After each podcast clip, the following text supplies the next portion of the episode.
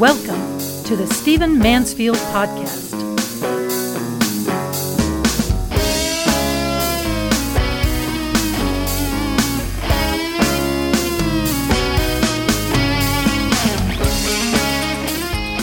Well, welcome to the Stephen Mansfield Podcast. Great to have you joining me. Hey, before I make my comments for this week, I want to ask you to do me a favor. Uh, find the Stephen Mansfield Podcast on iTunes and write a review. Uh, this is not just vanity. This is not just asking uh, us asking you to write nice things about us. Um, but many of you see me at events that I do and even catch me in airports from time to time and say very kind things about the podcast and the good it's doing and how it's helping you and your family. I'd like for others to read those comments. I'd like for others to know about them, uh, not again for vanity's sake, but because we want them to join us. We want them to be involved. We want them to know that there's something happening here that can help them think through their world and and, and perhaps understand what's going on in their lives a little bit better. So please go to iTunes, find the Stephen Mansfield Podcast, and write a review. I really appreciate it.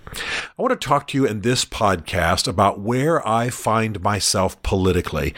This podcast is not about me, but I do want to use my experience as a a bit of an example, perhaps of a bit of a lens through which to view what's going on in American politics today.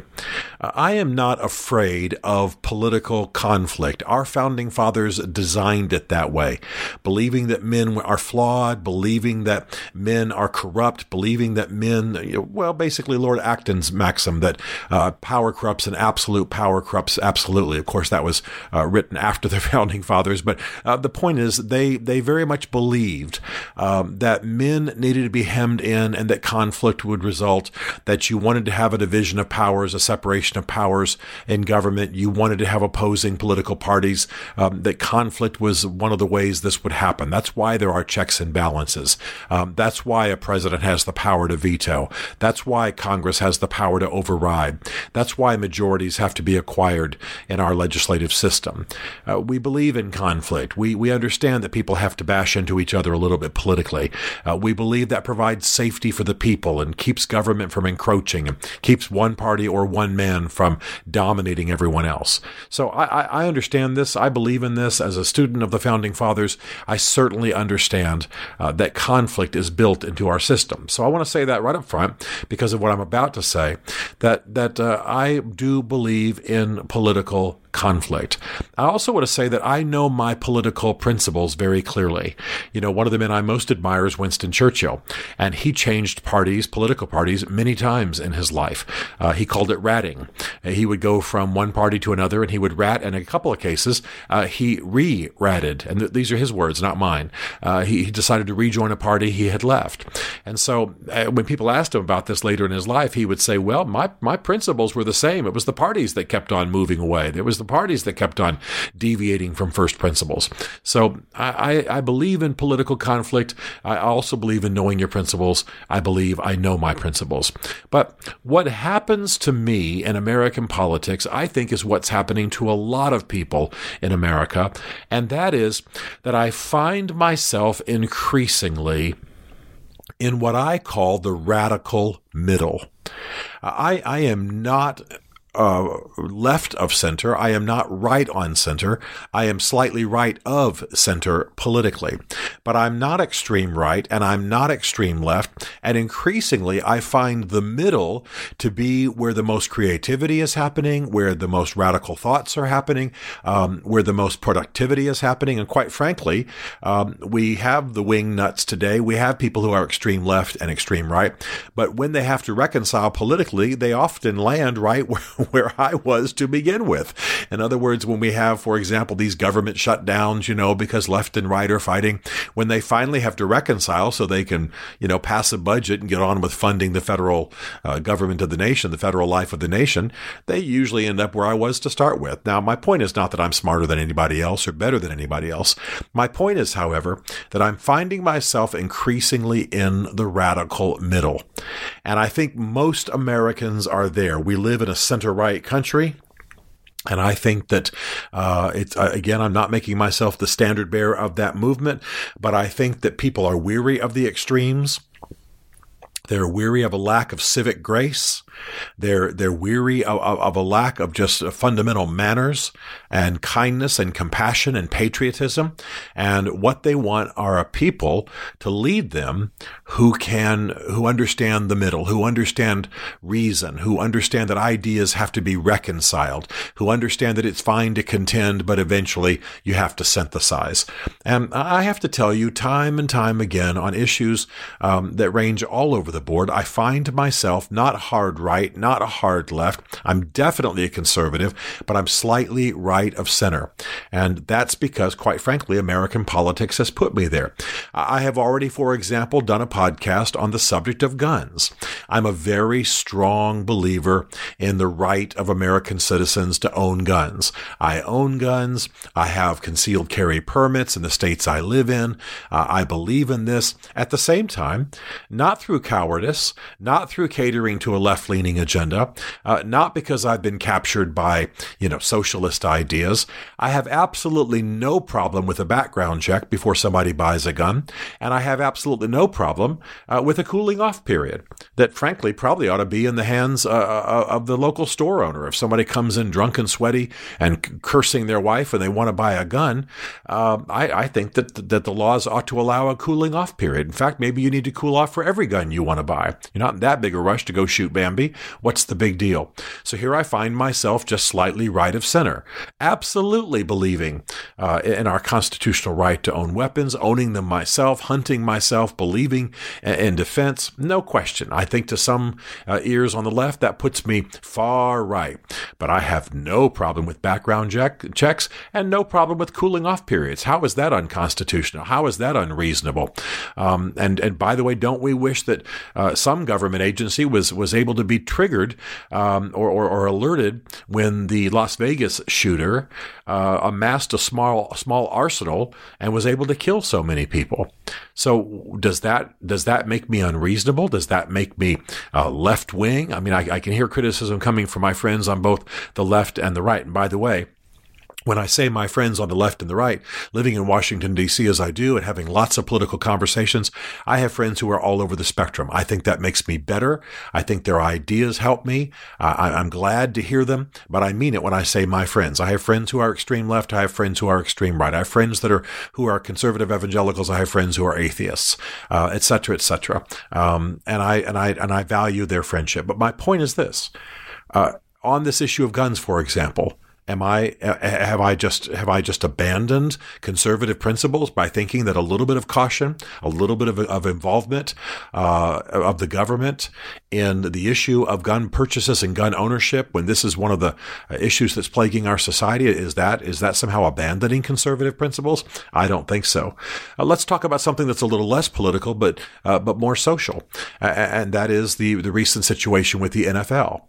Now, I live fairly closely to the black community. I don't mean physically. Physically, but I attend an African-American church, largely African-American church in D C, have African-Americans in my family, read African-American history, have, have lectured uh, on African-American history. Um, so I, I feel closer to it. I, I, I feel certainly closer than most white Americans. So when we saw that spate of horrible shootings of black youth and black men um, recently, in recent years, not not in the last months, but over recent years, um, and and and we we we knew that that many of these shootings were illicit. I mean, a, a man sitting in his car saying I, to the officer, "I have a weapon, I have a permit," um, and yet still getting shot because the officer got nervous and thought the man was reaching for his gun when he was reaching for his wallet. I mean, I mean, surely we grieve about this. Now, some men in the N F L who are African-American said, look, I, I, I'm, I'm on camera for about five minutes every game with my helmet off. And, and, and maybe if I just take a knee and a posture of prayer and a posture of supplication, uh, I, during the national anthem, I could draw some attention to the fact that young men who look like me are being shot and, and inappropriately by authorities. Well, I, I got to tell you, quite frankly, I didn't have any problem with that. I didn't have any problem with that. No laws were broken. Uh, these these these these men, and I know some of them, are patriots. They love their country. They're glad they're Americans. They're they're they they they feel privileged to be able to play football. But but somehow, when I said on the air at a couple of interviews that, that I have no problem with these men kneeling, and and as long as they then put their helmets on and play their best in their in their sport and, and, and earn their money well and, and live respectable lives, otherwise, I don't have a problem with them trying to draw attention to a crisis in their community. I don't I don't don't think they're they're they're they've somehow become anti-American Marxists or or they're trying to destroy the country. And I think that the the president of the United States to have called them sons of bitches was atrocious. And I think what some of the owners have said about them is atrocious. These are patriotic young men for the most part who are simply asking the country to pay attention to a scourge in their neighborhoods and in their communities. How does that become a hard left, hard right issue? How does that become uh, an issue where if you side with them, you're somehow non-conservative? So my, my point is not to gripe about my own political positions. My point is to say, you know, has it, is it possible that we have abandoned the middle and that the most radical proposals, the most radical ideas, and by the way, the ones I think might have a possibility of healing our society, are coming from the middle? And, and the middle, by the way, I know the old joke, you know, there's nothing in the middle of the road except dead, dead skunks and yellow lines. I, I know how that goes. I know what that says. But I'm not in the middle because I'm looking for a reconciliation of left and right ideas all the time. That that's that's not it. I mean, there are certain personalities who can never take a stand, and they just get crushed by the two sides or the strong opinions in the room, and they end up somehow in the middle and and uh, on on every issue. That is not me. For example, I'm stridently pro-life. I'm stridently anti-abortion. Certainly believe in abortions when the life of the mother is in danger, um, and, and et cetera. But I but I st- believe that abortion is the taking of a human life. So I, I'm not on the on the middle there. I'm I probably considered further right. Um, and yet at the same time, I need to quickly say, because somehow abortion has become an issue that is wrapped around feminism, that I consider myself a Christian feminist. Strongly, very strong on Christian and family values, but absolutely believe that women are made by God to achieve. Um, I, I often joke, I want my daughter to be the C E O, the Pope, the President, and the King. I want her to achieve everything, break every glass ceiling, take her, go as far as her gifts will allow her to go. And And then, yes, I want her to have a godly Christian home with godly Christian kids who are my grandkids. And I want her uh, to to uh, have her husband love her and protect her when necessary and, and, and inspire her to achieve great things if she wants to. And if she wants to stay home and not achieve a thing except just be a good mom, I want her to be to be able to do that, too. I consider myself a Christian feminist. And yet I'm I'm very much to the right on the issue of abortion, again, because I think it's a moral issue. Yes, for me, it's a biblical issue, but also uh, it's an issue that I think human lives are being are being taken. And by the way, globally, if you are a, a person who cares about women, uh, it's mainly uh, females in the womb who are being aborted worldwide because they're considered less valuable. So, so globally, abortion is playing into the hands of an anti-woman movement, whereas here in the West, it's considered to be part of a feminist movement. It's all very confusing. Confused, I know. But my point is that I, I am not holding those views because I'm reconciling between left and right. I'm not constantly triangulating, as we often say in American politics. I'm not constantly trying to reconcile ideas from the left and the right. I get up, I look at the facts, I think about where I am, and, and I and I declare where I am. And then when I put that on the range of American political opinion, I find myself slightly right of center, which means I guess I'm a moderate conservative. I'm a moderate Republican, although I'm not in the Republican Party anymore. And so what I want us to consider is how we got so far extreme right and extreme left. Uh, what what what landed us here, and how has the middle, how has reason, uh, how how has the idea to to blend together seemingly disparate ideas been abandoned in American politics? I want to talk to you more about that in the next podcast. I'll call that Radical Middle Part Two, just to make it sound like a movie sequel. And let me say again, please go on iTunes and write a review about the Stephen Mansfield podcast. More in the next podcast. Stephen Mansfield is a New York Times best-selling author, a popular speaker, and a frequent faith and culture commentator on Fox and C N N. His groundbreaking books on faith and society include The Faith of George W. Bush, The Search for God in Guinness, Mansfield's Book of Manly Men, and Lincoln's Battle with God. Learn more at stephen mansfield dot t v.